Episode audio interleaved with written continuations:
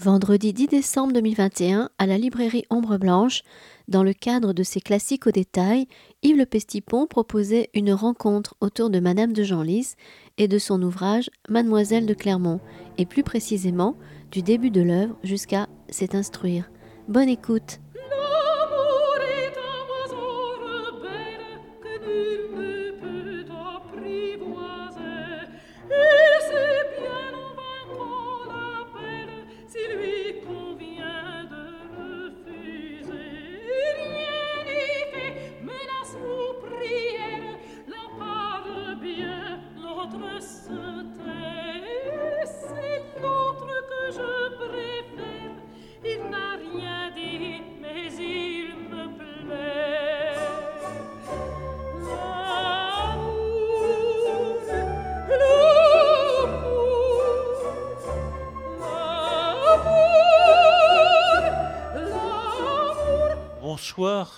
Le, principe des classiques au détail, c'est toujours, effectivement, on prend des grands classiques de la littérature française du XVIe au XVIIIe siècle et on essaie de lire une page ou deux de ces grands auteurs classiques.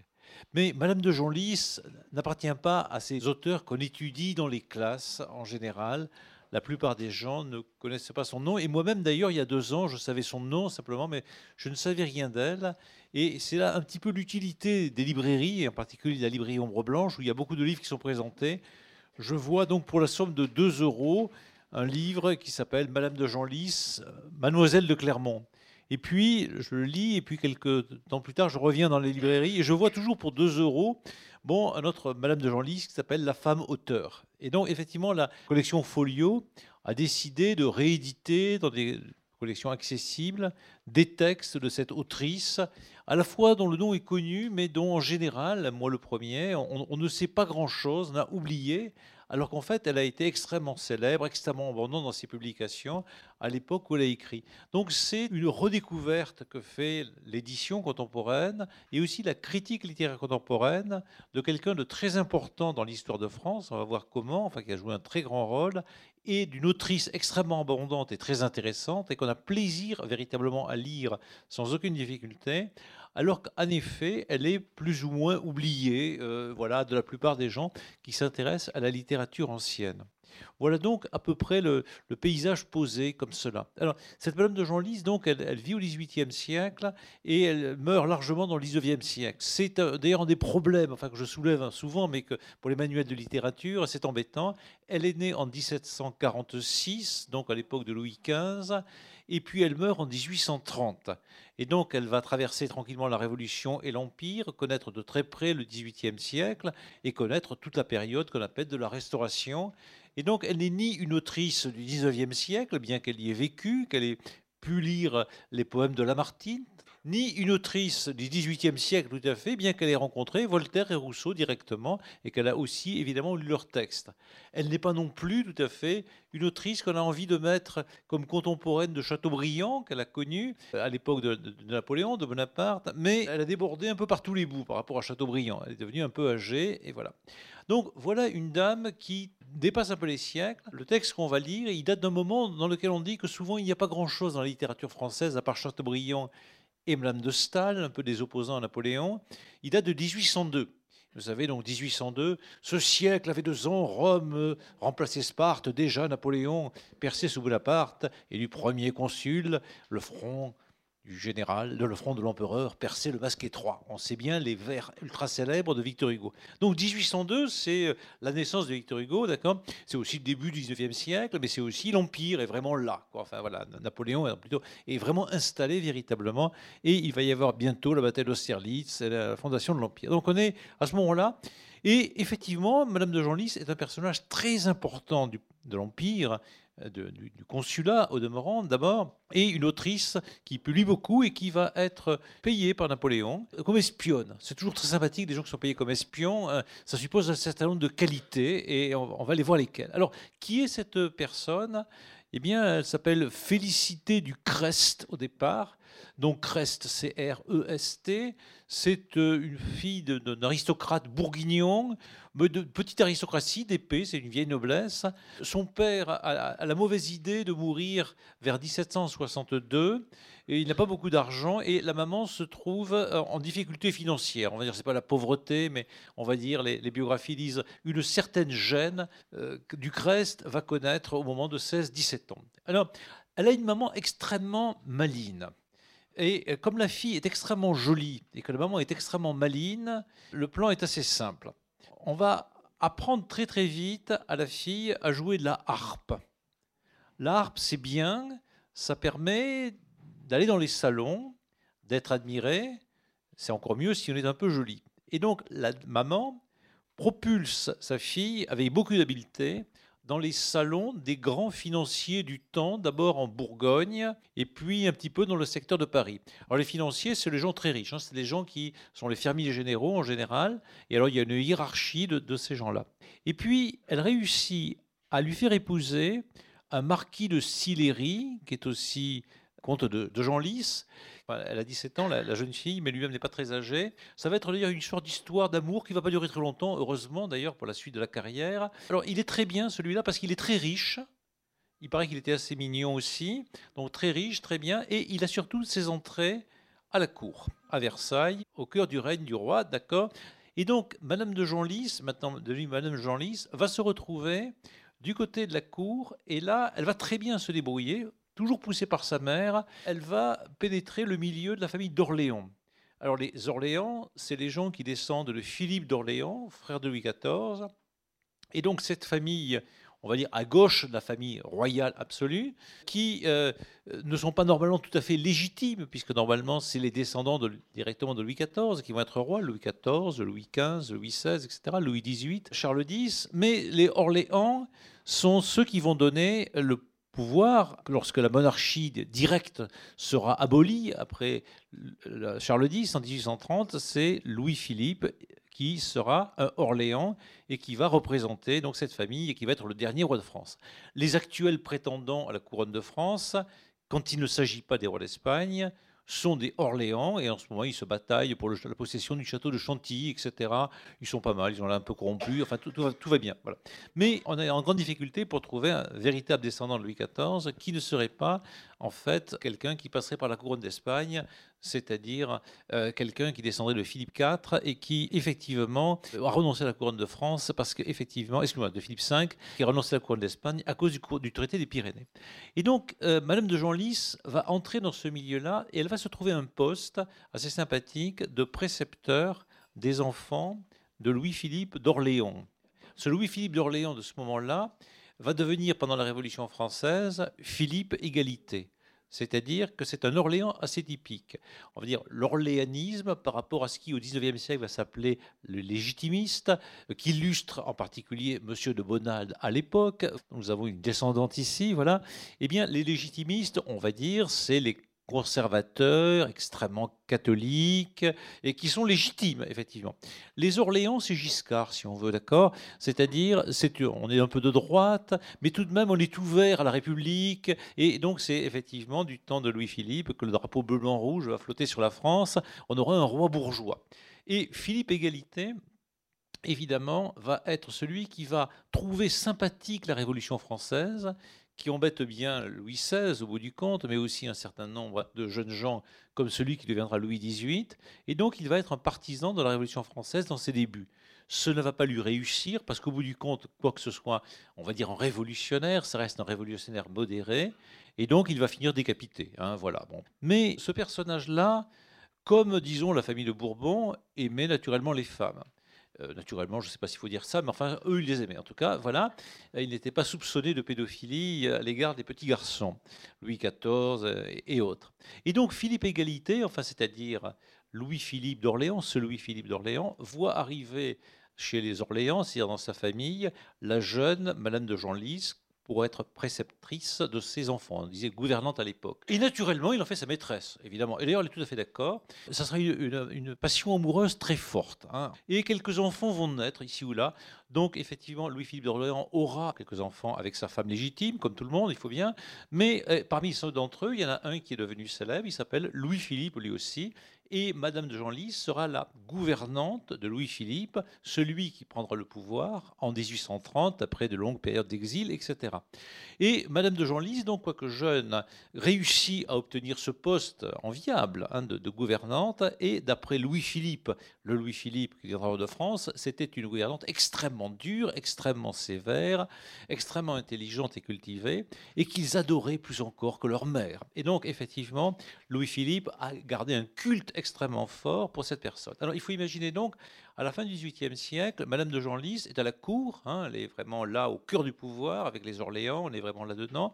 Elle est dans la frange libérale de la cour, hein, si on, peut employer ce terme qui est un peu, décalé. Et là, elle est très cultivée, elle est savante, elle est très jolie. Elle est donc la maîtresse du duc de Chartres, qui est, le nom de ce duc d'Orléans à ce moment-là. La maîtresse officielle, hein, il n'y a aucun problème. Enfin voilà, pas de secret. Enfin voilà, c'est étalé. Enfin, c'est beaucoup mieux qu'avec François Mitterrand ou autre. voilà, c'est direct. Il n'y a pas besoin de charas pour ouvrir ou fermer les portes. Enfin voilà. Donc j'espère que vous avez tous lu Le Dernier Secret sur le dernier de François Mitterrand, qui est vraiment culte hein, pour moi. C'est le livre à lire, le seul d'ailleurs. Enfin voilà.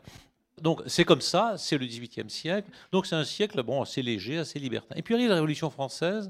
Et effectivement, comme avec le duc de Chartres qui va devenir Philippe Égalité, elle prend les choses plutôt du bon oeil. Hein, voilà. Elle est euh, au cœur du, système, mais elle n'est pas apparemment directement menacée par la Révolution française, qui dans un premier temps d'ailleurs ne conteste pas la monarchie. On ne commence pas par établir la République. Bon, voilà, les choses sont possibles, des accommodements sont possibles. Elle fait partie des gens qui sont partisans d'une réforme de la monarchie, comme Philippe Égalité, bien entendu. Et donc, elle va vivre assez bien la Révolution française et continuer à décrire dans, dans ses débuts des petits textes romanesques, du théâtre, et puis aussi beaucoup de textes d'éducation. C'est un des grands thèmes. Elle est une éducatrice, hein, voilà nationale, on va dire. Et puis, quand arrive 1793, les choses deviennent un peu plus difficiles pour des gens comme elle. Louis XVI est décapité, et donc elle va partir en exil en Angleterre, puis en, Allemagne, à Berlin en particulier. Et là, elle va connaître effectivement cette communauté des émigrés hein, de l'extérieur. Et donc, là-dedans, elle va rencontrer un tas de gens, elle va avoir un certain nombre d'amants, bon, évidemment, parce que les nobles, qu'est-ce que vous voulez qu'ils fassent? Ils, jouent aux cartes, ils ont des amants, des maîtresses, ils essaient un peu de guerroyer contre les armées de la Révolution française, mais ils comprennent assez vite que bon, les armées de la Révolution française sont plus fortes, euh, voilà, et que les Anglais vont pas nécessairement les soutenir beaucoup. Donc on fait un peu la fête, on attend la suite. La suite va finir par arriver avec l'arrivée de celui qui viendra Napoléon Bonaparte. Napoléon Bonaparte, donc qui pour l'instant est le général Bonaparte, prend le pouvoir à la suite d'un coup d'État, et puis il devient premier consul, etc. On, sait tout ça. Et puis sa, sa grande idée, c'est d'essayer de réconcilier les deux France. Donc la France des aristocrates avec leurs qualités, leurs traditions, leur culture, etc., leur, pouvoir, aussi leur réseau de relations, et la France nouvelle qu'il représente. Lui, il n'est rien en réalité. Et donc, il euh, a l'idée de faire revenir autour de 1801 les immigrés en France pour qu'ils reviennent avec leur intelligence, leur réseau de relations, leur culture, leur poste, etc. C'est ainsi que Chateaubriand, par exemple, revient, et aussi Madame de Genlis. Et immédiatement, Napoléon la repère, enfin le futur Napoléon, il n'est pas encore Napoléon exactement, mais enfin bon, ça se prépare. Il repère, un, qu'elle est intelligente, deux, qu'elle est très jolie, trois, qu'elle parle les langues étrangères, en particulier l'anglais, et donc elle est parfaite pour faire une espionne. Et donc il la paie tranquillement comme espionne. Voilà un beau métier, quoi, en réalité. Donc Philippe Soler souligne que tout grand écrivain doit être un espion. Madame Genlis, je ne sais pas si elle est un grand écrivain, je crois que oui, mais en tout cas c'est une espionne véritablement. Donc elle va trafiquer pendant tout l'Empire au service de Napoléon en faisant, en faisant le travail d'espion naturellement, dans le côté un peu matari, enfin, enfin tout ça. Hein, voilà. En même temps, elle publie des romans et des textes de théâtre en très grand nombre. Par exemple, en 1802, il y a un ensemble de recueils de nouvelles, je crois qu'il y a cinq volumes, donc voilà, donc il y en a, il y en a considérablement. Et puis elle n'arrête pas d'en publier avec un succès considérable. Bon, malheureusement pour elle, euh, il y a la bataille de Waterloo, un peu après la bataille du 10 avril 1814 à Toulouse, donc Napoléon finit par être déquillé. Et là, c'est un peu difficile parce que bien qu'elle appartienne au monde de l'ancienne monarchie, elle appartient quand même au personnel du Premier Empire. Les années du début du, règne de Louis XVIII reviennent les catholiques au pouvoir enfin la tendance dure. Hein, voilà, voilà. C'est le moment où euh, des gens comme Lamartine vont pouvoir faire leur carrière. Elle est déjà un petit peu âgée, donc elle va vivre de manière un peu plus difficile que la période de l'Empire, la période, disons, de la Restauration. C'est un peu un paradoxe. Mais elle va publier, publier, publier pour vivre tout simplement. C'est un auteur à succès. Elle publie des nouvelles, publie des textes de théâtre, elle publie des, descriptions des monuments et tout ça toujours avec une fonction un petit peu d'éducation, mais avec beaucoup d'esprit et des œuvres, on va dire, littéraires, en ce sens qu'elles sont souvent, on va le voir, extrêmement ambiguës, ambivalentes. L'une d'entre elles, qui s'appelle La femme auteur, que je vous conseille beaucoup, est écrite par Madame Genlis. C'est une des, des, premières figurations littéraires d'une femme auteur. Alors le livre tout entier, c'est de démontrer que c'est vraiment dramatique pour une femme d'écrire, parce que ça finit mal. Ça finit toujours mal avec les hommes, avec les copines, etc. Mais quand même, elle l'écrit. Et donc, c'est une sorte d'ambiguïté. Surtout, mesdames, n'écrivez pas. Je vous le dis, moi qui écris. Hein, voilà. Et, ça va venir mal finir. Enfin, mais, bon, vous êtes prévenus, mais, mais moi, moi, je le fais. Donc, il y a une sorte d'humour à l'intérieur de la chose.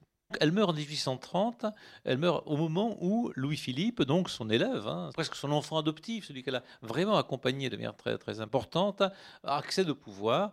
Et à partir de là, les ventes de Madame Jean-Lise vont curieusement euh, diminuer, puis elle va être oubliée, elle va être considérée par les premiers grands critiques littéraires du 19e siècle, comme Sainte-Beuve et quelques autres, d'abord comme une femme, ce qu'elle était en effet. Bon, donc une femme, c'est pas terrible, hein, voilà, les grands hommes, ce sont les grands hommes, c'est pas les femmes.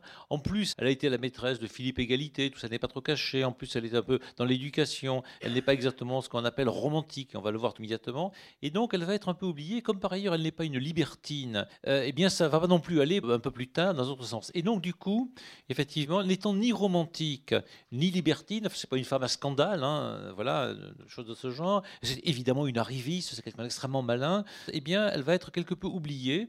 Et ce n'est qu'assez récemment qu'on s'est repris à relire effectivement du Madame de Genlis et à s'apercevoir qu'en dehors de la dimension historique, hein, qui, est, importante, c'est quelqu'un qui a accompagné la Révolution, l'Empire, euh, qui a vécu pendant la monarchie, euh, etc., les monarchies, et qui a beaucoup écrit, donc c'est un personnage marquant. C'est un personnage qui n'est pas simplement un personnage qui a un, intérêt historique, c'est aussi quelqu'un qu'on lit avec, avec un énorme intérêt, avec, un, grand plaisir. Alors, je vais vous prendre simplement le début d'un livre qui s'appelle Mademoiselle de Clermont, est-ce un livre? Je vous ai distribué la feuille. On voit au début quelque chose comme une indication générique. Mademoiselle de Clermont, Nouvelle historique. Voilà. Et en effet, c'est très court, ça fait 80 pages à peu près. Alors, ce titre, quand, quand on le voit et quand on voit ce sous-titre, on se dit tiens, j'ai l'impression d'avoir déjà vu ce genre de choses.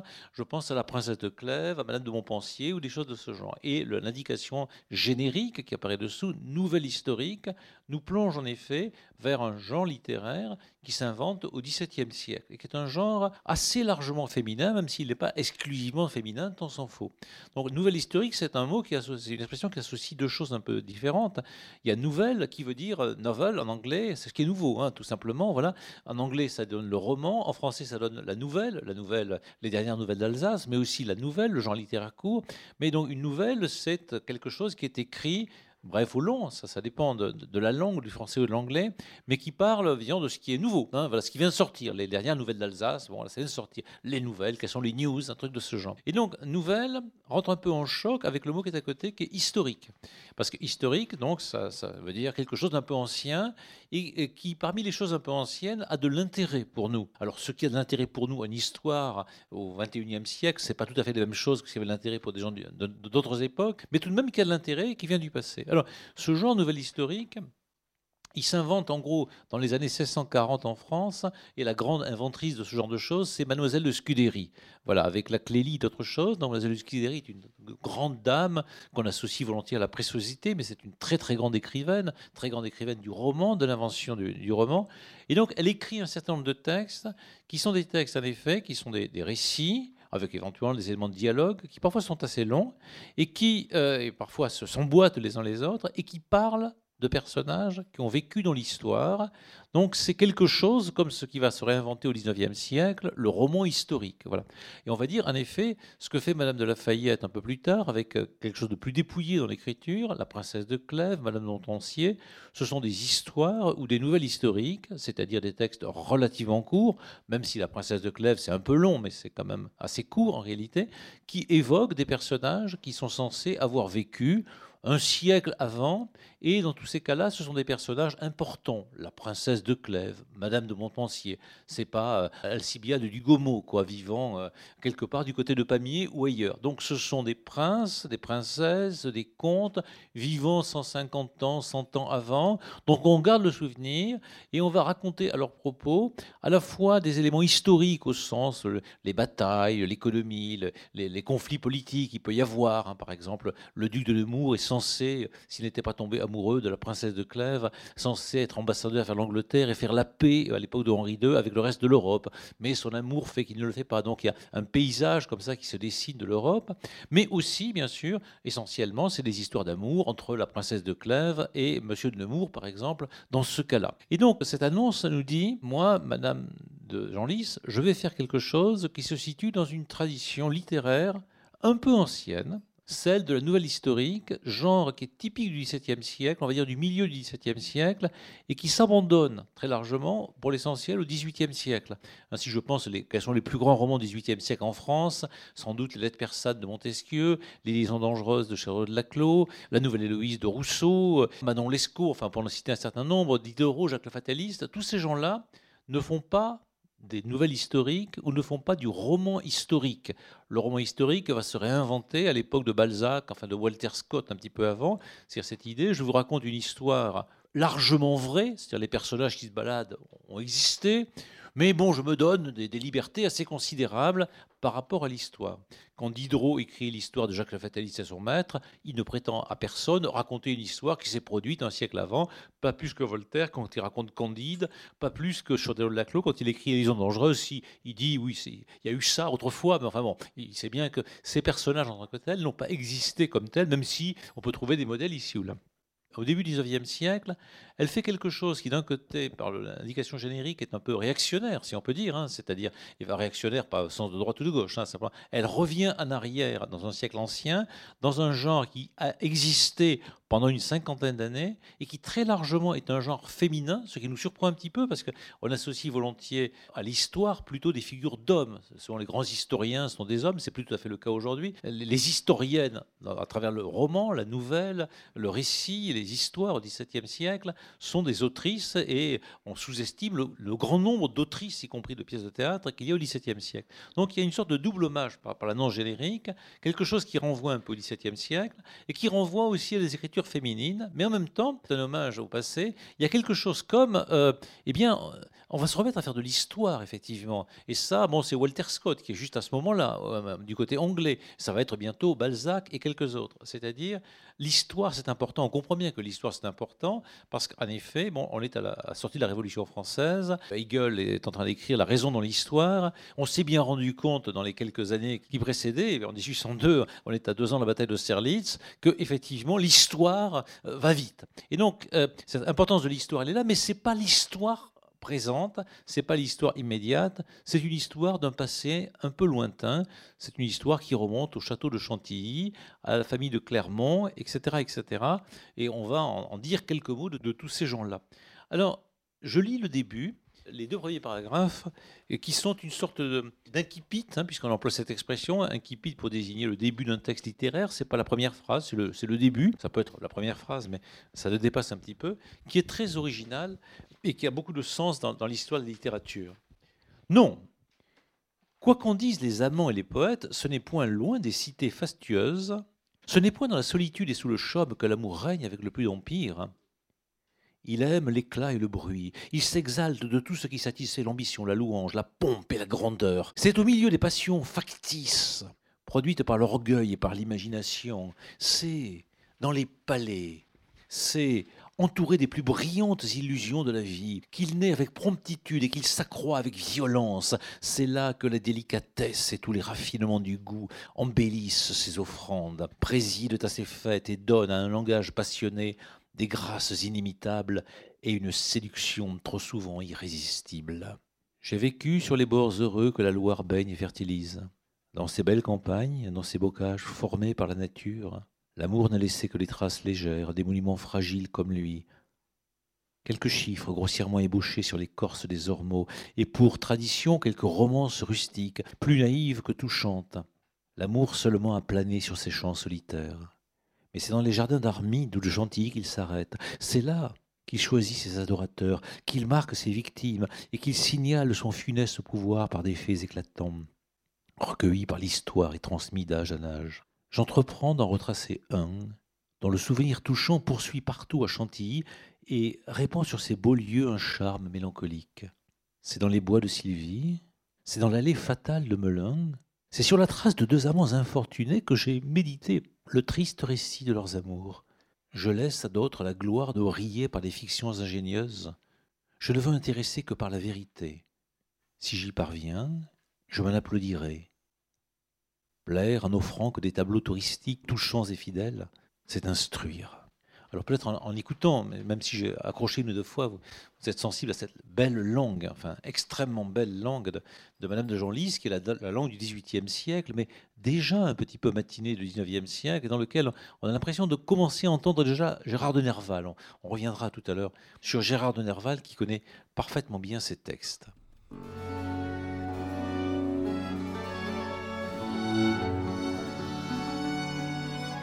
Yves Le Pestipon à la librairie Ombre Blanche vendredi 10 décembre 2021 lors d'un nouveau classique au détail consacré à Madame de Genlis et à son ouvrage Mademoiselle de Clermont.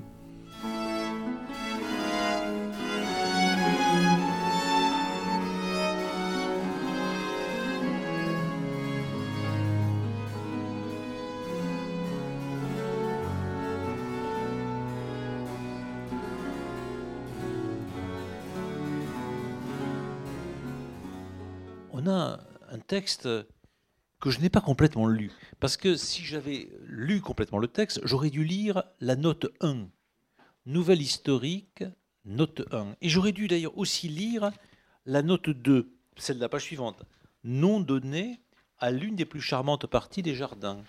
Et la note 1, je la lis maintenant, à propos de nouvelle historique, le fond de cette histoire et presque tous les détails qu'elle contient sont vrais, L'auteur les tient d'une personne, feu Madame la marquise de Puisieux-Sillery, qui fut aussi recommandable par la sincérité de son caractère que par la supériorité de son esprit, et que Mademoiselle de Clermont honora pendant vingt ans et jusqu'à sa mort de son amitié la plus intime. Ce fut à Chantilly même, et dans la fatale allée qui porte encore le nom de Melun, que cette histoire fut contée pour la première fois à l'auteur qui l'écrivit alors, et ensuite oublia ce petit manuscrit pendant trente ans. Il n'était pas entièrement achevé, on n'a fait que supprimer plusieurs détails, et ajouter le dénouement. Ah, alors là, on a quelque chose d'assez original dans, l'écriture, puisqu'on a le récit, d'accord, normal, qui commence par le premier mot, qui est non, et puis voilà. Et puis on a une note de bas de page, puis suivi une deuxième note de bas de page, comme il y en a parfois dans les éditions universitaires, ou un universitaire, n'importe, ou, moi-même dans une édition de La Fontaine, on va ajouter une note qui éclaircit précisément ce que fait cet auteur. Certains auteurs contemporains aiment bien mettre des notes de bas de page, par exemple Georges Perec. Hein, on ajoute des notes, et parfois des notes aux notes, et des notes aux notes aux notes aux notes, et à la limite, il n'y a plus que des notes à partir d'une seule phrase. Voilà. Alors, cette note que je vais un tout petit peu commenter est une intervention de l'auteur, qui ne se nomme pas autrice à ce moment-là, qui garantit que ce dont il est question, premièrement, est vrai. C'est vrai, presque tous les détails sont vrais. Et elle donne sa source, une dame, la marquise de Puisieux-Sillery, donc c'est la famille de son mari. Cette femme est de confiance, nous dit-on, elle est recommandable par la sincérité de son caractère et la supériorité de son esprit. Donc, euh, pendant des années, mademoiselle de Clermont c'est-à-dire l'autrice maintenant, ou l'auteur, comme vous préférez, jusqu'à sa mort, on aura une amitié fidèle. Donc voilà, une histoire de femme, à propos d'une histoire garantie vraie, et cette histoire, son origine nous est précisée géographiquement. Ce fut à Chantilly même, et dans la fatale allée qui porte le nom de Melun. Et le nom de Melun, on va le voir réapparaître tout à l'heure. Que cette histoire fut contée pour la première fois à l'auteur qui l'écrivit alors, et ensuite oublia ce petit manuscrit pendant 30 ans. Donc le livre est publié en 1802, 1770 à peu près. Euh, on voit qu'à ce moment-là, l'auteur, Mademoiselle de Clermont, qui d'ailleurs à l'époque ne s'appelle pas Mademoiselle de Clermont, mais Mademoiselle de Crest, est très très jeune en réalité. Hein, voilà. Donc on remonte vraiment dans l'époque de la monarchie. Il y a une histoire qui nous est racontée notre temps passé. Il n'était pas entièrement achevé ce récit. On n'a fait que supprimer plusieurs détails et ajouter le dénouement. Donc on a ce que les critiques littéraires appellent un élément de génétique textuelle, c'est-à-dire comment le texte s'est créé. Il aurait commencé à être écrit après une rencontre à Chantilly, dans l'île Melun, avec une certaine dame.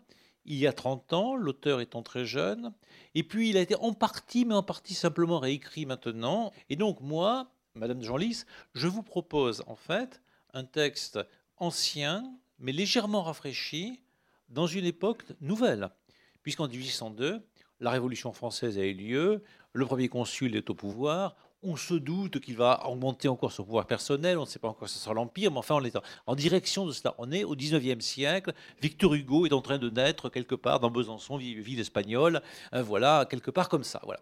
on ne sait pas qu'il est né, mais enfin bon, il arrive. On est à un autre moment. Donc ce texte est comme une sorte de palimpseste qui nous est proposé. Vous savez, un palimpseste, c'est un texte sous lequel on va trouver du texte et du texte. Moi, Madame de Genlis, écrivant en 1802. Je vous dis qu'il y a 30 ans, j'ai déjà écrit ce texte, mais ce texte, il vient d'une dame de ma belle famille qui me l'a raconté, les Sillery, mais ça raconte une histoire plus ancienne. Et cette histoire plus ancienne, elle est bien connue, elle a rapport avec cette allée de Melun. De quoi s'agit-il? Effectivement, il s'est passé une histoire dans le premier tiers du XVIIIe siècle, la première moitié, une certaine Marie-Anne de Bourbon, qui était très jeune elle aussi, rencontre un certain duc de Melun. L'amour naît entre eux, mais un amour secret. Ce n'est pas possible parce que cette mademoiselle de Bourbon appartient directement au premier rang de la monarchie. Et donc le duc de Melun n'est pas grand-chose à côté de cela. L'amour naît et donc ils vont s'épouser secrètement. Ça c'était très bien à l'époque, on s'épouse secrètement. Malheureusement, il y a un accident de chasse. Et vous savez, c'est pas l'époque moderne. On parle tous les jours maintenant des accidents de chasse et tous les soirs à la, télévision, dans la presse, on a le chef des chasseurs pour dire que c'est pas grave, etc. Je suis un peu sensibilisé aux accidents de chasse parce qu'une de mes étudiantes a son, son petit ami qui est mort dans, le Lot, tué dans un accident de chasse il n'y a pas très longtemps. Maintenant, on en parle beaucoup. Et autrement, mais là, lui, il meurt à la chasse, tué par un cerf, probablement lâché par Giscard, passant par là, j'imagine, voilà. Et il meurt. On est en 1719. L'affaire reste secrète, mais c'est une belle histoire d'amour. Il y a une histoire comme ça entre quelqu'un de la famille royale, une femme, qui a épousé, qui aurait épousé, parce qu'on n'est pas tout à fait sûr. Enfin bon, voilà. Un homme qui meurt à la chasse, tué par un cerf dans l'allée de Melun. Et puis cette dame, bon, dépérit pendant quelques années jusqu'au moment où elle meurt. Donc on a un noyau historique ancien voyez, c'est à peu près la même distance historique que ce qui se passe entre Madame de Lafayette quand elle écrit son roman et puis l'époque de Henri II. C'est un peu moins, mais enfin, ce genre d'écart. Et puis donc, Madame de Sillery aurait raconté sur les lieux, comme ça arrive, à la petite gamine, à la petite jeune, eh bien, dans cette allée de Melun, il y a eu cette histoire-là. Et donc, c'est quelque chose d'un peu proustien qui nous est proposé au début de cette nouvelle. Moi, qui ai maintenant une bonne quarantaine d'années, je me souviens des jours anciens, et non pas je pleure comme Verlaine, mais je me souviens des jours anciens et j'écris ce souvenir que j'ai de ce temps passé avec les superpositions de temps. Alors quand je dis Proust, ça devrait plutôt dire Chateaubriand. Parce que Chateaubriand aime beaucoup ça. Vous savez, il se promène dans la nature constamment, il entend une griffe qui chante par là Montboissier ou ailleurs, et puis ça lui rappelle des jours anciens, et puis il écrit, il écrit, il écrit, comme ça, il y a des épaisseurs de temps. Et donc ça commence un peu comme ça. Donc dans la note, on nous dit L'histoire, alors ça, évidemment, Madame de Lafayette n'aurait jamais fait ça. Hein. Au début de la princesse de Clèves, vous n'avez pas une petite note où Madame de Lafayette dit Coucou, c'est moi, avec ma tante, etc. Non, elle ne met pas son nom dessus. Hein, voilà. C'est pas moi qui l'ai écrit, enfin, vous imaginez pas, pas moi, enfin, vous imaginez pas, moi, moi j'ai autre chose à faire que d'écrire des, des trucs comme ça. Elle ne reconnaît pas son écriture, bien entendu, et surtout, elle ne met pas par-dessous les jours où elle a écrit ça, les occasions, etc. On est, on va dire, très proche de ce qui va être l'art moderne, où je propose non pas simplement mon œuvre, mais mon travail, c'est-à-dire la durée de mon travail. Ce que fait Chateaubriand. J'écris mes mémoires, mais en même temps, je vous raconte comment je les ai écrits, et puis je continue, et puis je, rajoute, etc. Donc voilà, on a des épaisseurs comme ça temporelles. Alors c'est très intéressant, puisqu'on a du coup trois temps au moins hein, qui sont proposés.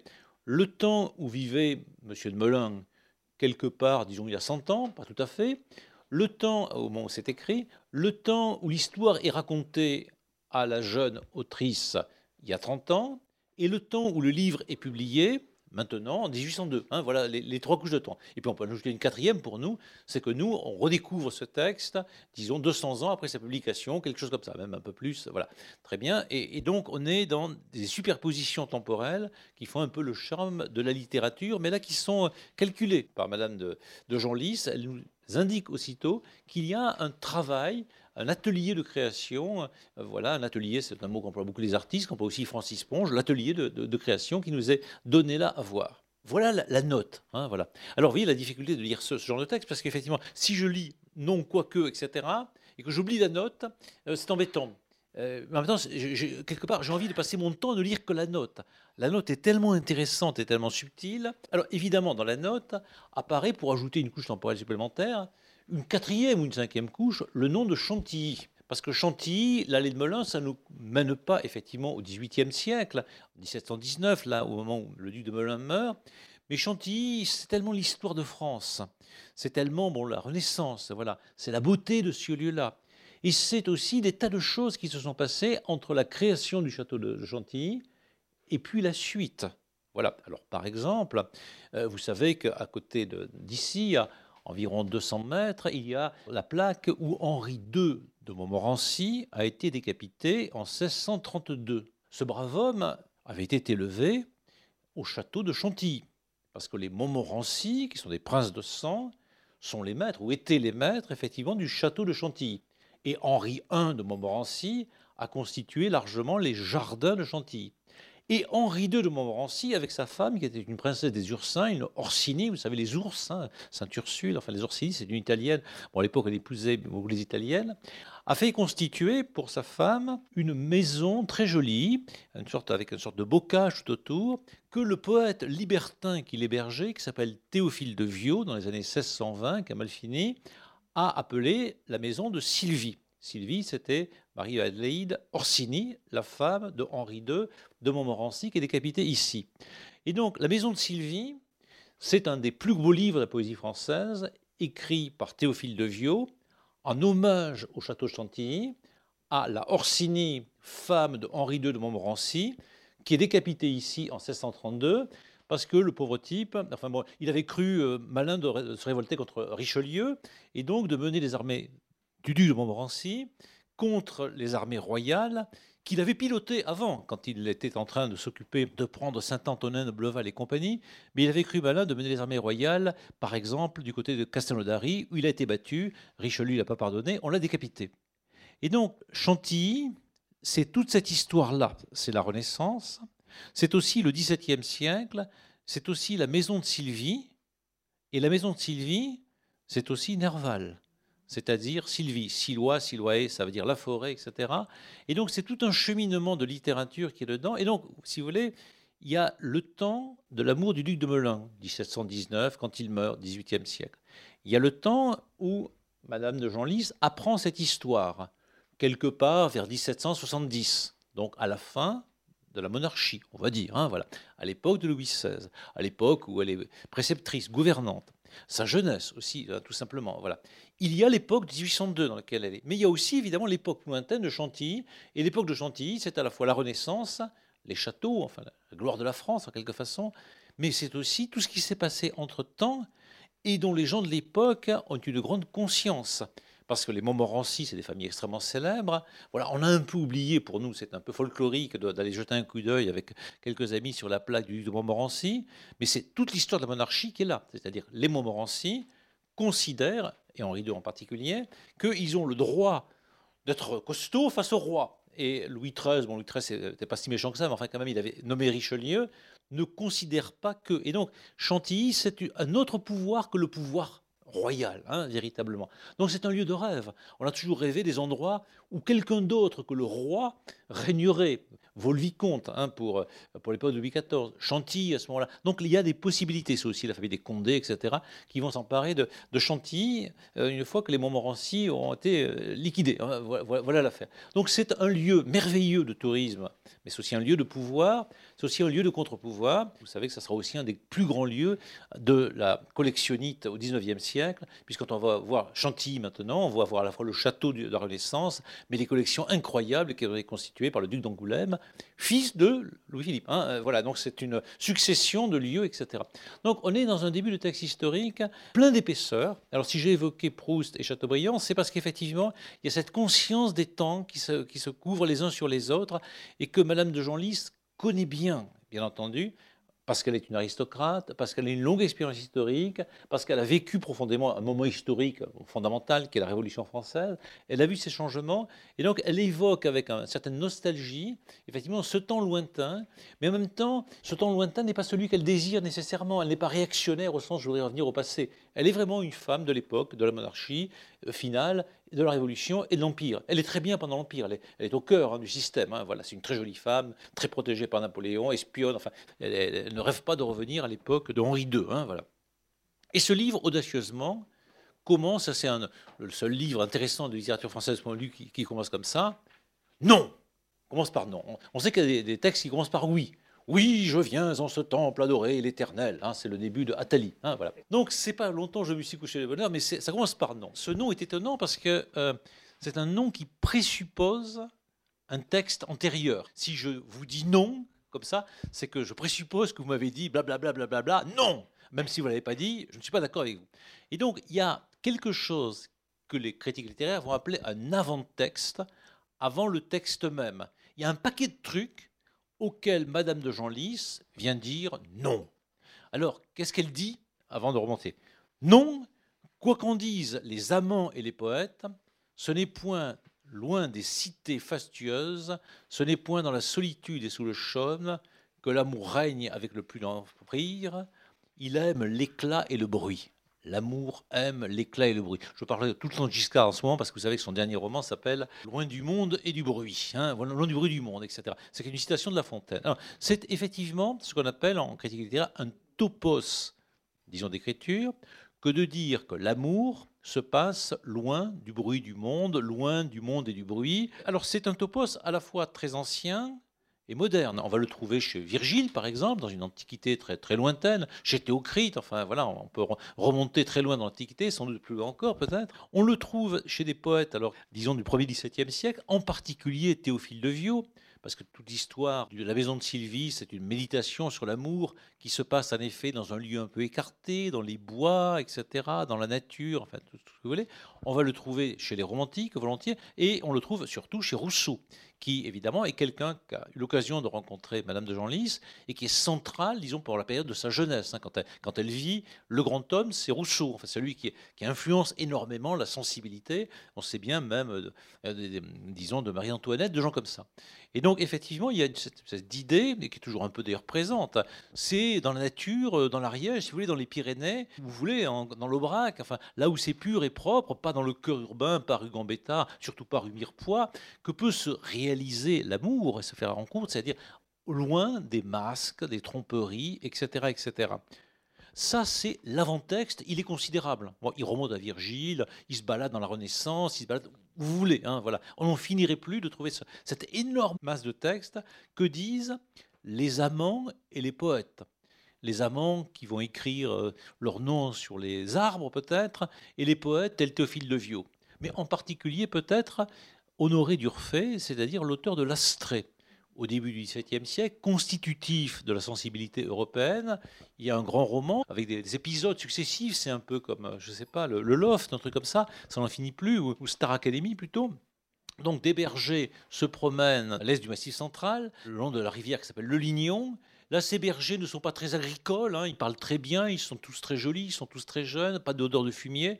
Et leur principale activité, outre garder des moutons, voilà, c'est de se faire des longues déclarations d'amour et d'avoir des histoires très compliquées, comme l'avaient mes étudiantes avec mes étudiants entre elles, voilà, ou entre eux, voilà, très compliquées, ça n'en finit plus, ça rebondit sans arrêt, c'est très, très, très complexe, très intéressant à observer. Criminel, euh, par moments même, enfin tout cela. Donc, cette idée que l'amour ne se vit vraiment que dans les bords du Lignon. Il y a des vers de La Fontaine qui se plaint de la disparition d'amour. Il dit à un moment Amour, amour est mort, le pauvre compagnon s'est noyé sur les bords du Lignon. Hein, voilà. Et donc, effectivement, l'amour a à voir ce compagnon avec le Lignon, c'est-à-dire la campagne naturelle, etc. Alors, on voit comment Rousseau a réactivé considérablement cela, mais aussi tout un tas de poètes romantiques ont développé cette idée que l'amour ne se vit vraiment que sous les arbres, etc. Et on va dire, euh, certaines tendances écologiques retrouvent un peu ce genre de thématique. Alors, non, face à ça, quoi qu'en disent les amants et les poètes, ce n'est point loin des cités fastueuses donc ce n'est point dans la solitude et sous le chaume que l'amour règne avec le plus d'empire. Voilà. Alors, si ce n'est pas là, où c'est? Voilà, puisque donc on, a envie de croire ça, et des films et des chansons nous le disent aussi. Serge Lama ou n'importe, hein, que j'aime bien citer de temps en temps, quelques îles plus ou moins désertes. L'amour n'est pas du côté des îles, n'est pas du côté du désert. Il aime l'éclat et le bruit. Alors là, c'est très violent, c'est très étonnant, et c'est d'autant plus étonnant que ça vient de la part d'une femme. Parce qu'on se dit, une femme, c'est doux, c'est tendre, une femme, c'est la nature, une femme, c'est les ruisseaux, les berges fleuries, enfin, je ne sais pas quoi, enfin, tout un tas de trucs comme ça qu'on va dire, hein, voilà, bon, on peut dire le contraire, mais enfin, on, dit volontiers ce genre de trucs, hein, voilà, La femme n'est pas normalement, enfin, habituellement, hein, dans les fantasmes, du côté de l'éclat et du bruit. C'est plutôt du côté de la discrétion et du silence. Voilà, les femmes, voilà, c'est ça, voilà, normalement. voilà. Là, on a une dame qui n'écrit pas du tout ça. L'amour, dans ce qu'il a d'intense, se joue ailleurs. Et cette intensité l'intéresse vraiment. Donc du côté de l'éclat, alors c'est à la fois ce qui explose, hein, c'est la guerre, mais c'est aussi la lumière. Hein, euh, à la cour du roi, à la cour de Napoléon, c'est l'éclat, pas simplement au sens que ça pète, mais c'est aussi parce que ça brille. Et le bruit, c'est un mot euh, évidemment très négatif dans l'histoire de la philosophie parce que le bruit est désorganisé, hein, voilà, en même temps désagréable. C'est pas c'est pas la musique, c'est l'inverse. Mais c'est donc c'est le bruit de la cour, c'est le bruit de l'armée, c'est le bruit de, Louis XIV, de Louis XVI, enfin de qui vous voulez. Et c'est là que se vit l'amour. Mais c'est pas possible. Enfin c'est pas possible. L'amour ça se vit loin du monde et du bruit, avec Giscard si vous voulez, enfin n'importe où, enfin très loin du bruit dans un endroit. Et évidemment on a un doute un petit peu au XXIe siècle sur ça parce que euh, souvent, euh, l'amour, les rencontres ont lieu euh, au bikini ou dans des endroits comme ça. C'est-à-dire dans des endroits qui s'appellent des endroits d'éclat et de bruit, où la lumière brûle de tous les côtés. Et donc ce, topos romantique, qu'on ne s'arrête pas de voir surgir dans les chansonnettes, hein, chez Lama, Sardou, tous ces gens-là, enfin voilà, tous ces chanteurs de ce genre, la nature et tout ça, en fait, évidemment, dans la réalité, on sait bien qu'il y a autre chose. Mais quand même, la boîte de nuit, c'est pas le lieu dont nous parle Madame de Genlis. Parce que il s'exalte de tout ce qui satisfait l'ambition, la louange, la pompe et la grandeur. Alors s'il y a un mot qu'on aime bien opposer au mot amour, c'est le mot ambition. Euh, le début du Fable de la Fontaine encore. Deux démons à leur gré partagent notre vie. J'appelle l'un amour et l'autre ambition, et le second a de si loin étendu son empire qu'il entre même dans l'amour. C'est-à-dire il y a l'amour de côté, l'ambition de l'autre. Et La Fontaine, avec une certaine amertume de moraliste, observe qu'il arrive, on le sait bien, que parfois l'ambition entre dans l'amour. Mais c'est pas ce qu'on souhaite. On souhaite que Carla Bruni ait épousé Nicolas Sarkozy par amour seulement, naturellement. Que Laetitia ait épousé Johnny par amour pur, absolument seulement. Et on a envie que l'ambitieux, le pur ambitieux, bon, supposons, euh, mettez les noms que vous voulez, soit étranger à l'amour. On a envie d'opposer un peu les deux. Hein. je reviens encore sur les chansonnettes et compagnie. On nous présente toujours des, sortes de bergers, des êtres purs, hein, d'une manière ou d'une autre, qui peuvent d'ailleurs ne pas être bergers du tout, qui sont sans ambition, mais on hésite à raconter dans une chanson d'amour les, amours de Nicolas Sarkozy, si vous voulez, enfin de gens qui sont d'Emmanuel Macron comme un modèle de l'amoureux, hein, voilà. Même si, bon, peut-être, enfin voilà. Et donc dire cela, c'est dire le contraire de ce qu'on dit d'habitude. Il s'exalte de tout ce qui satisfait l'ambition. C'est donc non seulement supprimer l'opposition entre amour et ambition, même pas signaler, ce que fait La Fontaine, que parfois il y a de l'ambition dans l'amour. Hein, parfois. Non, non. L'amour s'exalte. Et qu'est-ce que c'est qu'un amour qui n'est pas exalté?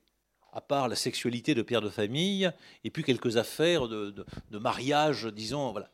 L'amour, voilà, ce qui est intéressant, c'est quand il sort hors de lui-même par le haut, donc il s'exalte, hein, voilà le truc. Avec même le mot sexe hein, qui apparaît dedans, vous voyez, dans s'exalter, vous avez tout ça. Mais c'est le contraire. Alors, c'est dans la louange.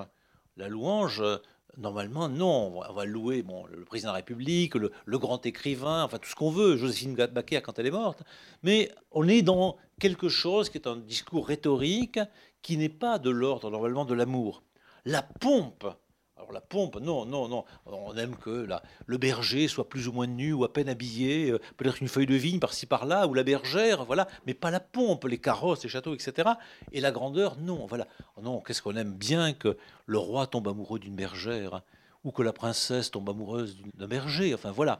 Or, le texte nous dit le contraire. Donc c'est un texte absolument subversif par rapport au discours habituel qui nie, non, qui est très largement tenu depuis des siècles sur l'amour l'amour s'exalte par l'ambition. Et donc, quelque part, c'est plus intense, plus fort, plus exalté, d'aimer autour de Nicolas Sarkozy, de Henri II ou d'Emmanuel Macron que dans l'Ariège, dans une communauté néo-rurale. Voilà. Alors là, là, on est choqué. Enfin bon, quand même, hein. se dire que c'est mieux l'amour à l'Élysée ou chez Trump, etc., que dans une communauté néo-rurale de l'Aubrac. Enfin, vous voyez, enfin, avec quelques moutons et, euh, je sais pas quoi, des vaches, enfin tout ça, quoi, des pipeaux, enfin tout ça. On a envie de dire non, c'est pas possible. Là où ils sont dans la perversité, Trump et Mélania, c'est pas possible, voilà.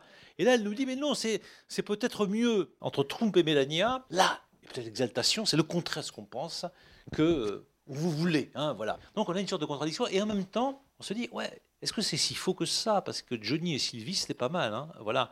Johnny et Laetitia aussi. Enfin voilà. Il y a, peut-être effectivement quelque chose qui fait qu'entre Phèdre et Hippolyte, il y a peut-être une exaltation plus grande qu'entre Robert et, Valérie, par exemple. Enfin, je ne sais pas. Vous mettez les prénoms que vous voulez. Voilà. Qui habitent quelque part par là, à Castelginest. C'est au milieu des passions factices, produites par l'orgueil et par l'imagination. C'est dans les palais. C'est entouré des plus brillantes illusions de la vie qu'il naît avec promptitude et qu'il s'accroît avec violence. Certains d'entre vous, sans doute, ont vu le beau film, à mon sens, qui s'appelle Les Illusions perdues. Et là-dedans, effectivement, on voit bien Lucien de Rubempré pris dans les illusions de la vie. Tout le monde lui ment, il ment tout le monde, au demeurant. Il connaît les passions factices, bien entendu, produites par l'orgueil, orgueilleux il l'est, hein, ce brave Lucien, et par l'imagination, il, se rêve hein, très largement, ce poète, etc. Or, quelque part, le, discours romantique consiste à, suggérer que, Lucien a connu là peut-être des choses fortes, mais qu'il a été loin de l'amour. Il a été peut-être du côté du sexe, de la fortune, de l'aventure, etc. Enfin, tout ça, d'accord, très bien, mais il vivait dans l'illusion.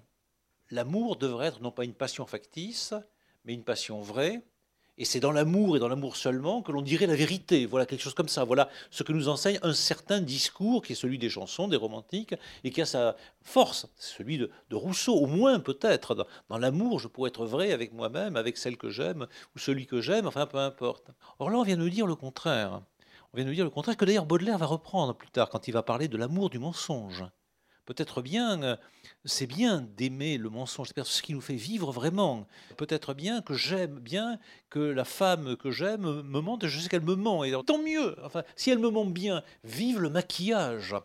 Et le maquillage, c'est cher. Il y a plus de maquillage du côté de chez Trump et Melania que là aussi dans les communautés néo-rurales de l'Ariège. Enfin, enfin, on revient comme ça, voilà.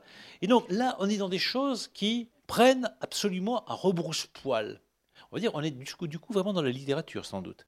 Si la littérature n'est pas, et à mon avis elle ne doit pas être, simplement quelque chose qui dit de manière plus ou moins agréable, harmonieuse, des idées plus ou moins communes, plus ou moins reçues, etc. Bon, le temps passe, d'accord, on est d'accord, hein, voilà, les femmes sont belles, oui, oui, d'accord, on est d'accord, enfin quelque chose comme ça.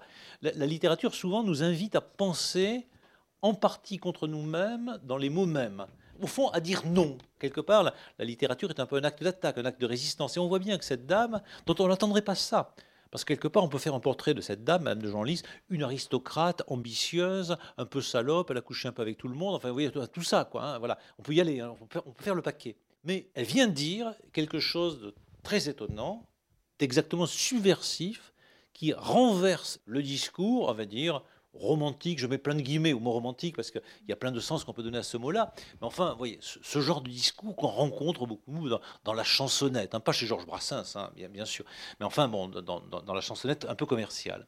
C'est là que la délicatesse et tous les raffinements du goût embellissent ces offrandes. Alors, on croit retrouver un peu Voltaire, qui reprochait à Rousseau de rêver d'un paradis pauvre, d'être au fond, euh, Monsieur Rousseau, je vais vous inviter à marcher à quatre pattes. Voilà. Voltaire indique, lui qui est riche, hein, il vit au milieu des gens riches, le paradis terrestre est où je suis.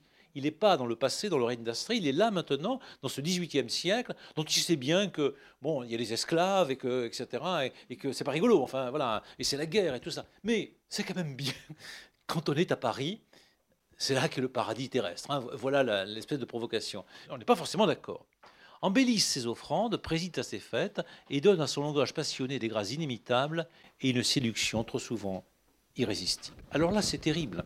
C'est euh, une chose que je, tentais parfois d'enseigner à mes étudiants, leur dire probablement la littérature ne sert à rien, la littérature est des renards sophistiqués, enfin, la littérature au sens d'art rhétorique, bon, mais euh, elle vous servira au moins à faire une chose si vous apprenez la littérature, c'est à faire l'amour. Aux garçons, on parlait aux filles, vous allez faire beaucoup de métaphores. Euh, peut-être Michel Abouy dirait on ajoute quelques tours de magie en supplément, un peu de danse, voilà. Mais en tout cas, donc savoir bien parler, donc avoir de la culture. Et pour les femmes, bien entendu, la même chose. Naturellement, c'est parfaitement égalitaire. Et alors, effectivement, la littérature, l'art de bien parler, est le fruit de civilisations de travail à travers les Grecs, les Latins, la littérature médiévale, la littérature du XVIIe siècle, etc. Et donc, quelqu'un qui sait bien parler aux femmes, comme Lucien de Rubempré, par exemple, dont je parlais, ou bien d'autres, bien entendu, ou Casanova, sans doute, dans son temps, ou Don Juan lui-même, c'est quelqu'un qui est de la littérature. Et à ce moment-là, c'est un peu terrible, parce qu'on a envie de se dire, mais non, l'amour devrait être chose très simple, t'as de beaux yeux, tu sais, enfin voilà, et, sa transparence, voilà. Et en fait, peut-être bien que ce n'est pas vrai. Peut-être bien que la rencontre la plus exaltée avec les dames ou avec les messieurs passe largement par le langage, et donc par la culture, et par des années de culture. Et alors là, à ce moment-là, l'amour n'est pas du côté de la nature, mais de la culture. Et à ce moment-là, vive la culture parce que ça nous permet de faire l'amour. Alors c'était mon principale raison la littérature et mécagneuse. Non pas qu'ils auraient des emplois, ils en auront, mais enfin bon, c'est pas grave, gagner un peu d'argent. Mais surtout, ils pourront effectivement se tenir eux-mêmes dans une relation sophistiquée, un peu perverse, il faut le dire. Hein. Ce n'est pas d'une grande transparence tout ça, mais c'est ce que nous propose Madame de Genlis. Alors quand on est là, on se dit euh, la coquine. La coquine est en train de nous expliquer que la sophistication, euh, c'est très bien, que les villes, c'est parfait, elle est anti-rousseauiste, enfin tout ça, voilà. Et on, se dit la coquine, donc la libertine, on n'est pas loin de Madame de Merteuil, des liaisons dangereuses, des choses de ce genre. Hein, voilà. On se dit, je suis dans ce 18e siècle ou ce début 19e siècle-là, peut-être. Et au fond, c'est intéressant, mais c'est pas si intéressant que ça. C'est pas si intéressant que ce qui va suivre. Parce que ce qui va suivre va nous mener ailleurs, en réalité. Là, on était un peu ce côté libertin, hein, voilà, ce côté euh, anti-Rousseau. Euh, voilà. Euh, vous savez que dans les liaisons dangereuses, sur la clause se moque sans arrêt hein, de l'écriture de Rousseau. Par exemple, quand euh, le comte de Valmont, le vicomte de Valmont, excusez-moi, écrit une lettre d'amour très rousseauiste sur le dos d'Émilie, hein, elle s'appelle Émilie parce qu'il y a l'Émile de Rousseau, donc il reprend toutes les métaphores de Rousseau pour dire en gros comment il la culbute. Hein, voilà. Et donc le lecteur voit effectivement euh, à la fois euh, Valmont s'occuper sexuellement d'Émilie, tout en écrivant une lettre extrêmement sexe, d'accord, mais qui en même temps une première lecture, et c'est fait pour ça, pour être lu par Madame de Tourvel, comme une lettre rousseauiste qui fait tomber Madame de Tourvel amoureuse. Donc on se dit, on a un truc est du côté de, de ça, on connaît, c'est pas mal, ça nous amuse un peu, ça nous exalte, mais on va trouver mieux, on va trouver autre chose, plus compliqué. L'autrice écrit J'ai vécu sur les bords heureux que la Loire baigne et fertilise. Donc on se situe dans quelque chose d'un peu fictif parce qu'elle n'a jamais vraiment vécu au bord de la Loire, mais on voit bien que là, euh, il y a sans doute quelque chose comme l'idée de, retrouver le Lignon, les, ce qui maintenant ce département qui s'appelle la Haute-Loire, les sources de la Loire, enfin c'est ce paysage-là, hein, d'accord. C'est le lieu par là-bas où est censé se passer au XVIIe siècle l'amour pur, bergerie et compagnie. Donc ce n'est pas une notation biographique, mais ce qui est quand même important, c'est que, euh, ça ne renvoie pas précisément à la vie de Mme Jean Lys, mais en réalité, ça renvoie à une position de narratrice qui dit, voilà, moi, je connais effectivement ces paysages, disons, naturels, dont parle Honoré d'Urfé dans l'Astrée. Tout ça, je connais. Donc cela baigne et fertilise, donc culture, etc. Euh, on est au XVIIIe siècle, hein, c'est l'époque où, on invente des procédés pour la culture. Le fertiliser est un mot de ce moment-là. Hein, euh, voilà. Dans ces belles campagnes, dans ces bocages, un bocage au XVIIIe siècle n'est pas ce qu'on appelle le bocage aujourd'hui. C'est-à-dire le bocage, c'est le bocage vendé, un, territoire avec des, champs coupés par des... c'est un, lieu agréable, planté de quelques arbres, dans lequel en gros il fait bon faire l'amour, raconter des histoires des filles ou, aux garçons, peu importe. Donc c'est un petit lieu agréable, pittoresque, que les peintres aiment bien, peindre. Et là, on dit à une jeune femme ou un jeune homme, peu importe, tel beau tu sais, on écrit ça. Voilà, c'est ça le bocage.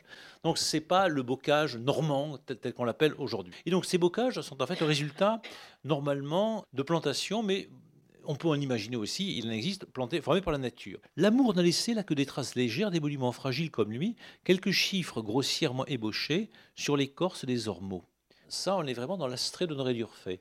Dans l'astrait d'Honoré d'Urfé, les bergers passent leur temps, quand ils ne disent pas l'amour, quand leur belle est absente ou leur beau est absent, à écrire sur les ormeaux, sur les arbres, effectivement, les cœurs croisés, enfin tout ce que les je t'aime, mi pour la vie, alors c'est pas Mimi, c'est Astrée, euh, bien qui a disparu, ou c'est Ladon, bien sûr, c'est Ladon disparaît, on écrit tout ça, voilà. Et donc on fait apparaître par une sorte de, présence sur la nature, la présence fugitive de l'amour qui a disparu, de l'absence, etc. Alors regardez, on aime bien jouer sur les ormeaux. Les ormeaux, c'est un des arbres de l'amour, parce que dans le mot ormeau, les ormeaux, les ormes, d'accord, c'est un type un peu particulier d'orme, enfin c'est ça, vous avez le mot amour qui se balade. Hein. Euh, toutes les lettres du mot amour se trouvent dans l'ormeau, euh, et il faut ajouter e, amoureux, Ormeau et vous retournez.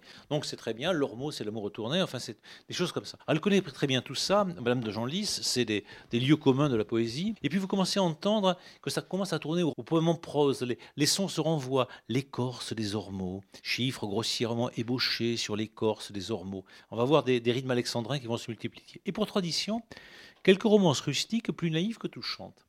Donc ça, c'est les chansons. Alors les chansons, pour les, disons l'époque classique, les chansons populaires, elle est définie très bien. C'est des romances rustiques plus naïves que touchantes. Donc ça n'a pas de grande valeur véritablement. Les romances, ça va se mettre à avoir de la valeur au XIXe siècle, mais c'est important qu'elles les entendent déjà, qu'elles en parlent.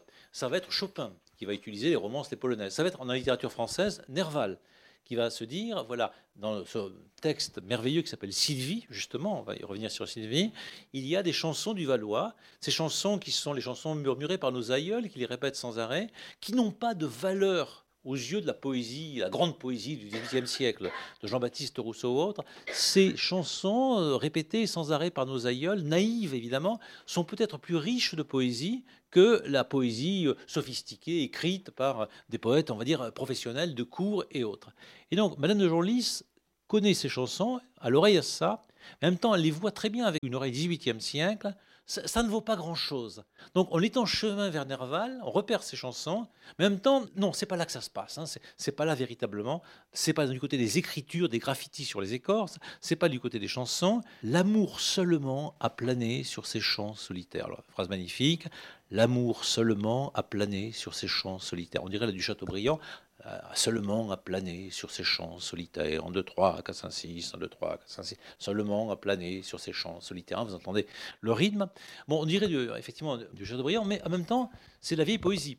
Euh, l'amour qui plane, c'est Cupidon avec ses ailes qui est au-dessus, voilà, il plane, voilà. Et puis les champs solitaires, les longs pays muets longuement s'étendront, ça c'est le, le Chateaubriand, mais ça vient aussi de, de, Rousseau, les rêveries du promeneur solitaire qui fait du mot solitude un mot euh, positif, hein, véritablement. Et donc, l'amour a plané, ça veut dire qu'il n'a pas atterri.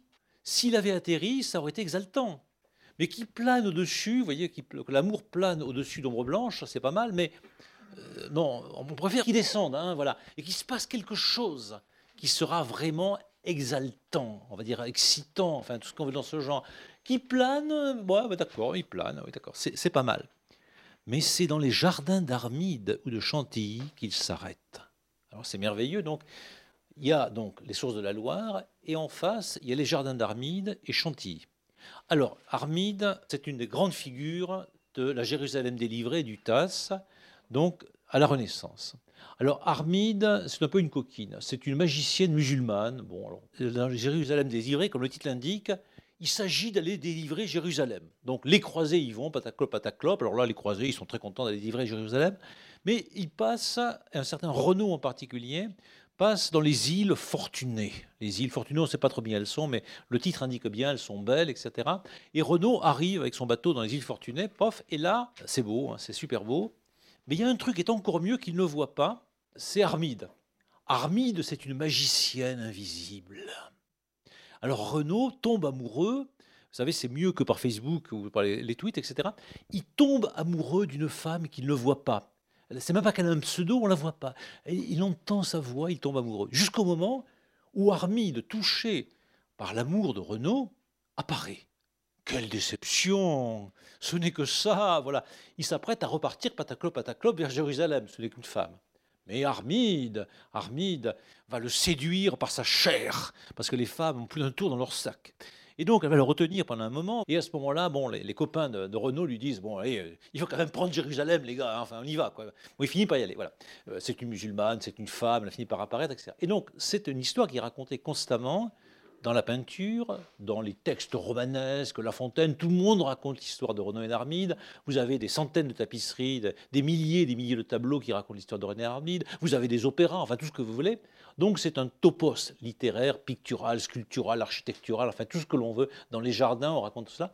Et les jardins d'Armide, donc, c'est cette mythologie moderne, racontée par le tas, et répétée sans arrêt, que tout le monde connaît. Vous avez un magnifique travaux de, Fragonard qui s'appelle Les jardins d'Armide, où on voit bon, bon, une femme plus ou moins nue qui apparaît, Renaud avec son casque, il apparaît, puis c'est très beau. Enfin voilà. Donc on est du côté de la littérature avec les jardins d'Armide ou de Chantilly. C'est-à-dire, on est dans ce qui va introduire le roman puisque ça va se passer à Chantilly. On est dans l'histoire, on est dans le monde que l'on connaît, et on est dans l'histoire de France, hein, véritablement.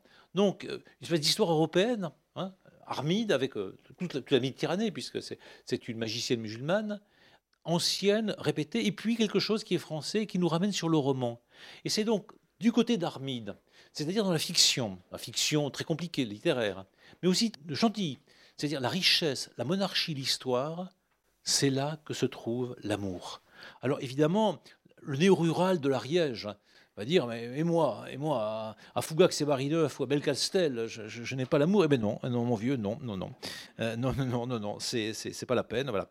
Parce que l'amour plane au-dessus de l'Ariège comme il plane au-dessus d'ombre blanche. Mais il tombe en parachute il atterrit vraiment qu'à Chantilly dans le jardin de c'est là qu'il choisit ses adorateurs qu'il marque ses victimes et qu'il signale son funeste pouvoir par des faits éclatants recueillis par l'histoire et transmis d'âge en âge. Oui, on est très loin de Victor Hugo qui va nous montrer qu'il y a des histoires d'amour entre des gens très humbles qui ne sont pas à Chantilly, qui ne sont pas du côté d'Armide, de véritables histoires. Ce n'est pas du tout ce que nous disons.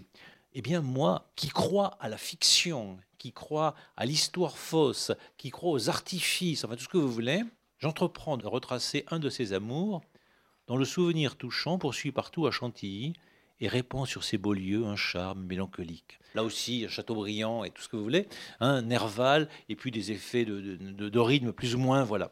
Le, charme mélancolique, c'est la, vieille poésie, la mélancolie, c'est l'humeur noire, c'est la bile noire, obscure, euh, c'est Saturne, normalement, donc le poète est mélancolique, hein, voilà, déjà, euh, dans l'Antiquité, on, pensait cela, et donc Chantilly est ce beau lieu dans lequel l'amour répand un charme mélancolique avec ce souvenir qui est là. Et donc je vais retracer cela, et donc je vais proposer une sorte de peinture. Hein. c'est l'image qui apparaît là. Je ne vais pas raconter seulement une histoire, je vais retracer. Et où ça se passe? C'est dans les bois de Sylvie, c'est dans l'allée fatale de Melun, c'est sur la trace de deux amants infortunés que j'ai médité le triste récit de leurs amours. Les bois de Sylvie, on les a déjà évoqués, c'est les bois qui entourent la maison de Sylvie.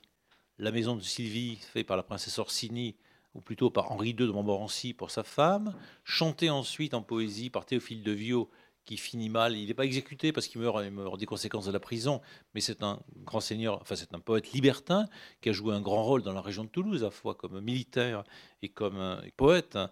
il n'était pas, pas, de Toulouse en réalité. C'est dans l'allée fatale de Melun c'est donc, pour les lecteurs du XVIIIe siècle, c'est une histoire que l'on connaît. C'est dans l'allée fatale que le duc de Melun a été blessé par un cerf. Alors, je, pense toujours à Giscard en lisant ce texte, parce qu'il y a une phrase célèbre du passage, la phrase la plus célèbre, c'est « Rien n'égale, je crois, la majesté d'un cerf qui débouche de la forêt ».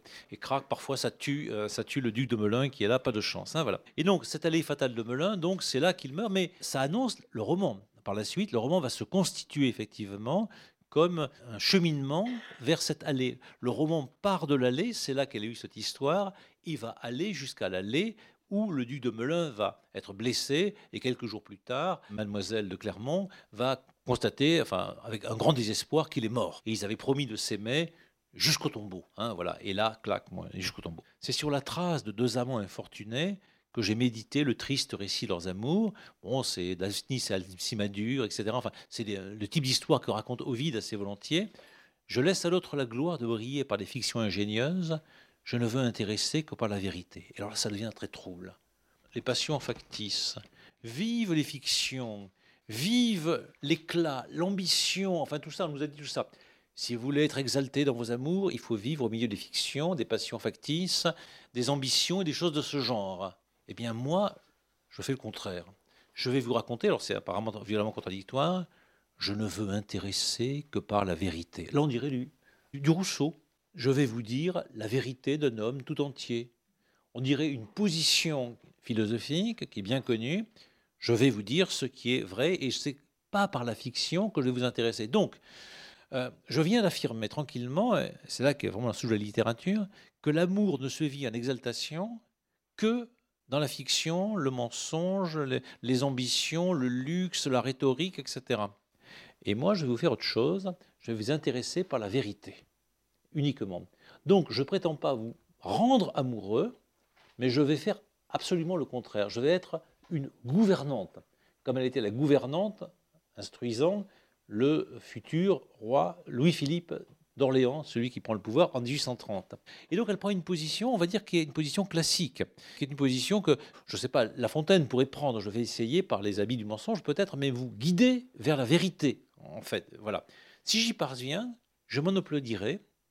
Plaire en offrant que des tableaux touchants et fidèles, c'est instruire. Plaire et instruire, en latin, ça se dit docere et placere, c'est une formulation qui vient d'Horace, que reprend toute la littérature classique, Boileau, La Fontaine, enfin Racine et bien d'autres, bien sûr, sur de, lieux communs qu'elle reprend à son compte.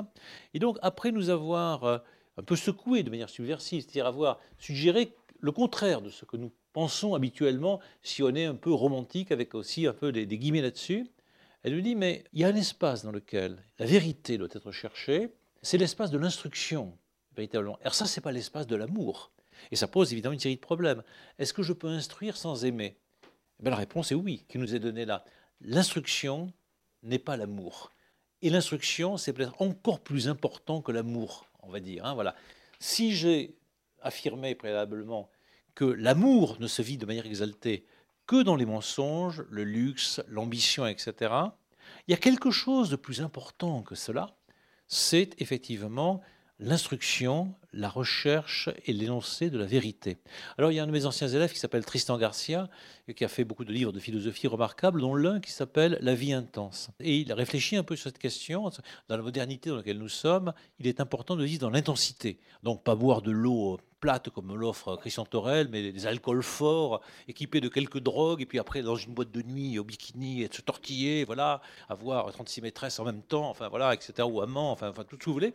Voilà, donc la vie intense. Rentrer chez soi après avoir bien picolé euh, avec une voiture, en oubliant complètement la limitation 80 km/h, voilà, et surtout pas à l'écouter de Jean-Sébastien Bach, qui est pas assez intense, je trouve, mais bon, les trucs vraiment du métal à fond, quoi, voilà. Voilà, très bien, la vie intense. Alors c'est vrai que la modernité, nous met un petit peu cette idée de l'exaltation, si on ne veut pas avoir du côté de, l'intensité. Voilà. Et Madame de Genlis, de ce point de vue, est très moderne. Elle nous dit c'est important, l'exaltation dans l'amour, et c'est important de passer par l'ambition, on y va, enfin voilà. Mais en même temps, il y a plus important que ça, semble-t-elle dire, bien que ceci soit important, c'est l'instruction et le chemin de la vérité. Et donc, je vais vous raconter une histoire vraie qui va vous montrer ce que c'est que l'exaltation, mais je vais la montrer en vérité. Et donc, il y a une sorte de diptyque. Il y a un côté l'exaltation, de ce que Tristan appelle la vie intense, et auquel on adhère, et euh, contre lequel Madame de Genlis n'a rien. Mademoiselle de Clermont Luc Dumoulin, ça c'est de l'amour. Hein, voilà. Ils s'aiment vraiment de manière secrète, jusqu'à la mort, enfin, tout, c'est magnifique. Voilà. Mais en même temps, il faut regarder cela pour s'en instruire avec un œil de vérité. Et ça, c'est la, dimension de l'instruction. Et donc là, il y a une sorte de, tentative hein, pour essayer de, réconcilier deux, deux, diptyques qui sont en quelque façon opposés.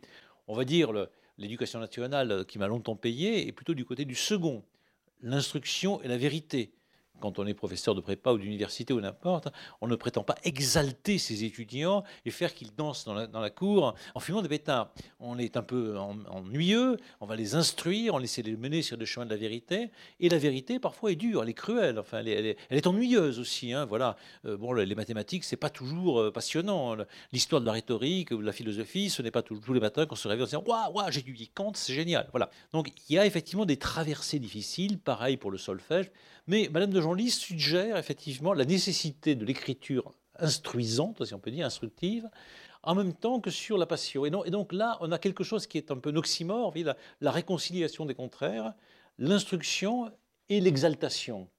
Et dans ces deux paragraphes, il y a le pôle de l'exaltation nécessaire, qui présuppose l'artifice, et le pôle de l'instruction. Au fond, la lecture est du côté de l'instruction et de la vérité, et la vie la vie euh, des hommes et des femmes et du côté de l'exaltation. Mais, les deux doivent être tenus en même temps. Et certainement, Madame de Genlis ressemble assez dans sa vie à cela. C'est effectivement, c'est une écrivaine, c'est une très très grande écrivaine, on, le sent bien là. C'est aussi une femme qui instruit véritablement des, enfants divers et variés, qui écrit beaucoup de textes pédagogiques qui ne sont pas du tout sur le modèle de Rousseau, mais, mais elle fait ça très sérieusement et ça vaut la peine de les regarder.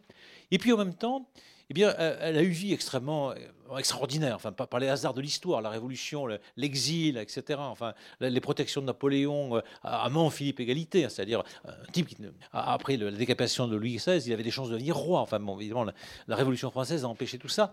Donc, elle a couché avec un certain nombre de types extraordinaires. Elle a été dans les salons les plus importants. Elle était musicienne en même temps. Elle écrit beaucoup. Et donc, elle a mené une vie extraordinaire jusqu'au dernier moment. Au dernier moment, crac, elle meurt et c'est son élève qui devient roi. C'est génial, quoi. C'est un peu comme Balzac quelques années plus tard. Vous savez que Balzac avait un projet dans la vie, c'est de devenir riche.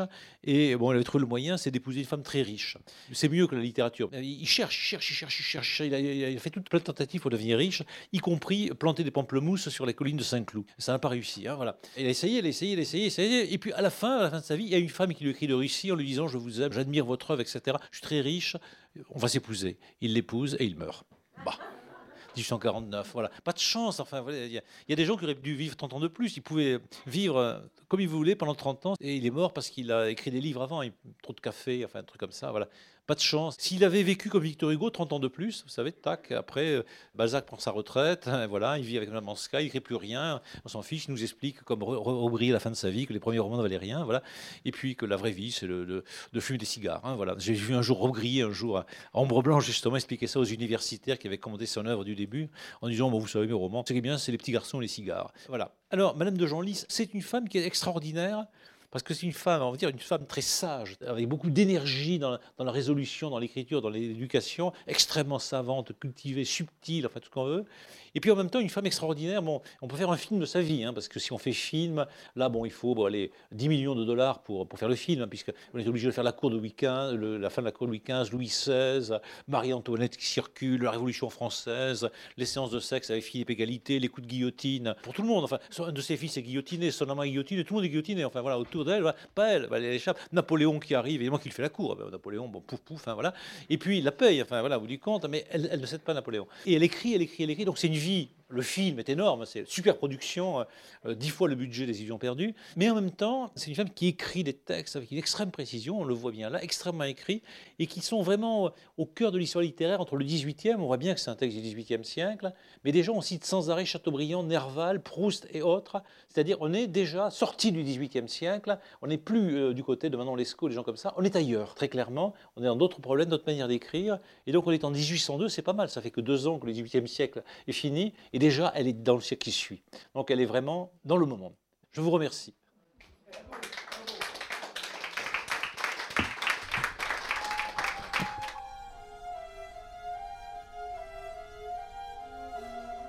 Vous venez d'écouter Yves Le Pestipon à la librairie Ombre Blanche le 10 décembre 2021 lors d'un classique au détail consacré aujourd'hui à l'œuvre de Madame de Genlis, Mademoiselle de Clermont, et plus précisément à l'étude du début du livre. Réalisation et mise en onde de la rencontre Radio Radio.